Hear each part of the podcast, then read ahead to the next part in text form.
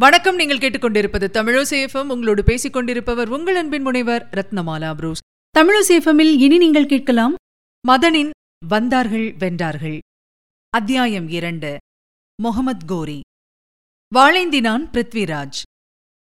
டெல்லி இந்தியாவின் நெற்றிப் பகுதியை வசீகரமாக அலங்கரிக்கும் இந்த மங்கலப் பொட்டை அழிக்க பார்த்த வேற்று நாட்டவர்கள்தான் எத்தனை பேர்? அதற்காக எத்தனை எத்தனை முயற்சிகள்?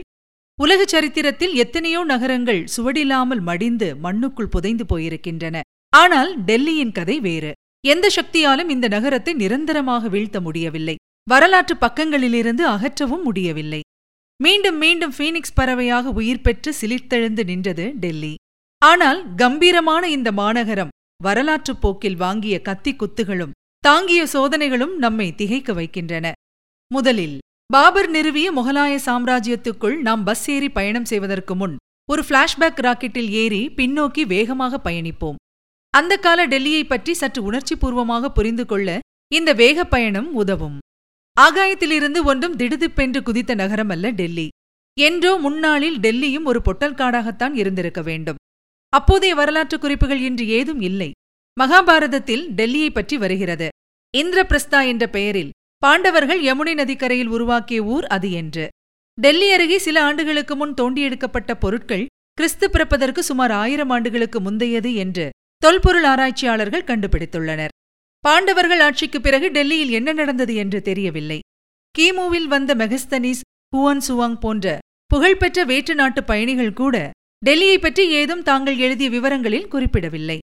முறையாக எழுதப்பட்ட வரலாற்றின்படி கிபி எழுநூற்று முப்பத்து ஆறில் டெல்லியை ஒரு ஊராக உருவாக்கி உருப்படியாக உட்கார்ந்து ஆட்சி புரிந்தவர்கள் தோமார் என்று அழைக்கப்பட்ட ராஜபுத்திரர்கள்தான்.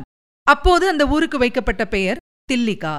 ஆரம்பத்தில் ஹரியானா பகுதியில் வாழ்ந்து வளர்ந்த இந்த ராஜபுத்திர வம்சத்தின் புகழ்பெற்ற மன்னன் ஆனங்பால் இன்று குதுப் மினார் உள்ள பகுதியில்தான் லால்கோட் அதாவது சிவப்பு கோட்டை என்று வரலாற்றில் குறிப்பிடப்படும் பெரும் கோட்டையை ஆனங்பால் கட்டினான்.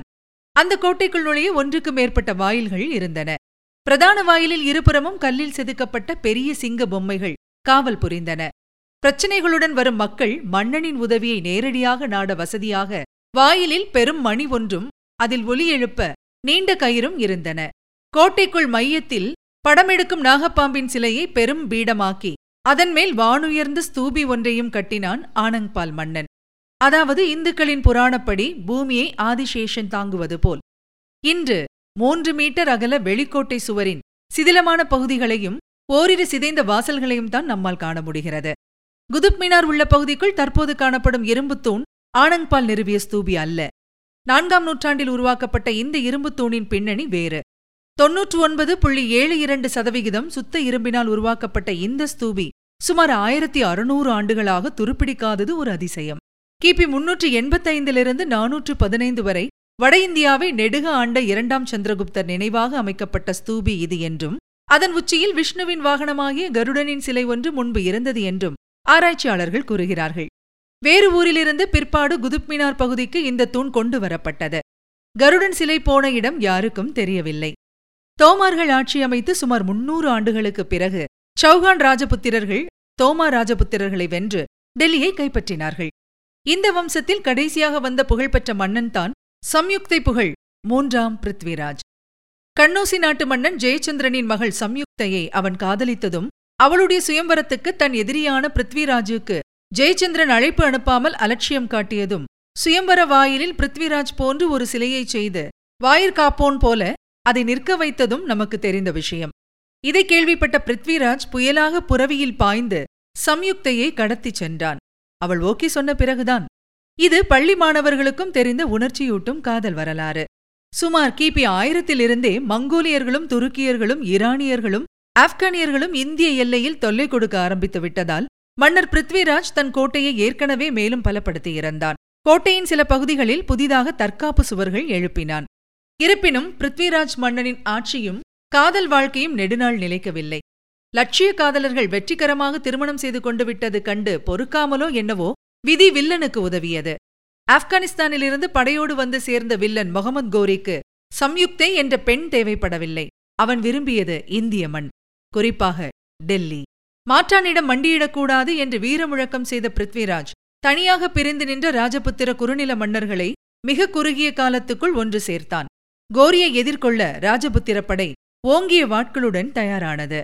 ஆயிரத்து நூற்று தொன்னூற்று ஒன்றாம் ஆண்டு கடைசியில் டெல்லி அருகே நடந்த யுத்தத்தில் ராஜபுத்திரர்களின் படையின் வீரத்துக்கும் ஆவேசத்துக்கும் முன் தடுமாறி தோற்று ஓடியது ஆப்கன் படை.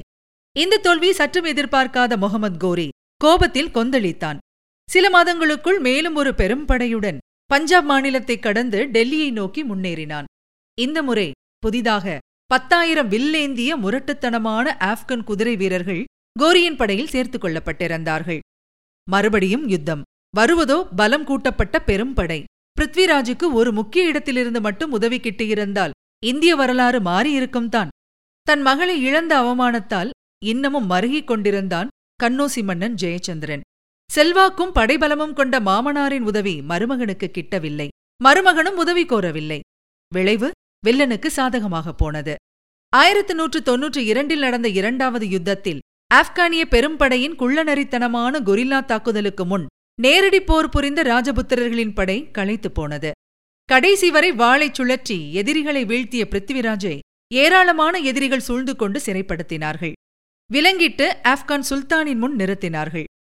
முதல் யுத்தத்தில் நம்மை மண் கவ்வ வைத்த அந்த ஆபத்தான வீரன் இவன்தானா என்ற நினைப்பு பகீரென மனதில் ஊடுருவியதோ என்னவோ முகமது கோரி ஆணையிட கம்பீரமாக நின்ற அந்த நிராயுத பாணியான ராஜபுத்திர வீரனின் தலை இரக்கமே இல்லாமல் உடனடியாக வெட்டி வீழ்த்தப்பட்டது. ஆம். இரத்தச்சேற்றில் கிடந்த ஆயிரக்கணக்கான ராஜபுத்திர மாவீரர்களின் உயிரற்ற உடல்களை தாண்டித்தான் முகமது கோரியின் படை டெல்லிக்குள் வெற்றி பிரவேசம் செய்ய முடிந்தது. அரண்மனைக்குள் பிரவேசித்த அந்த அந்நிய நாட்டு மன்னன் திகைத்துப் போனான். அங்கே ராணி சம்யுக்தையும் நூற்றுக்கணக்கான ராஜபுத்திர பெண்களும் தீக்குளித்து தங்கள் மறைந்த கணவர்களுடன் ஏற்கனவே வீர சொர்க்கம் புகுந்திருந்தார்கள். கண்ணோசி மன்னன் ஜெயச்சந்திரனையும் முகமது கோரி விட்டு வைக்கவில்லை. கண்ணூசி தரைமட்டமாக்கப்பட்டது. ஜெயச்சந்திரனும் கொல்லப்பட்டான். என்னதான் மனஸ்தாபம் இருந்திருந்தாலும் மருமகனின் உதவிக்கே போகாத இந்த துரோகி இன்னும் ஆபத்தானவன். தீர்த்து கட்டுங்கள் இவனை. என்று ஆப்கான் மன்னன் குற்றம் சாட்டிவிட்டு கொன்றானா என்று தெரியவில்லை. சில நிமிடங்கள் நாம் சிந்திக்க வேண்டியிருக்கிறது. இந்திய வீரர்களுக்கு என்ன குறைச்சல்?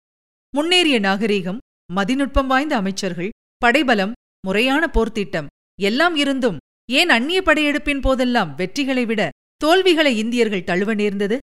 சரித்திர ஆராய்ச்சியாளர்கள் இதற்கு சுவையான பரிதாபமான பல காரணங்களை கூறுகிறார்கள். இதுவரை நீங்கள் கேட்டது மதனின் வந்தார்கள் வென்றார்கள். மீண்டும் அடுத்த அத்தியாயத்தில் சந்திக்கலாம். அதுவரை உங்களிடத்திலிருந்து விடைபெற்றுக் கொள்பவர் உங்கள் அன்பின் முனைவர் ரத்னமாலா புரோஸ். தொடர்ந்து இணைந்திருங்கள்.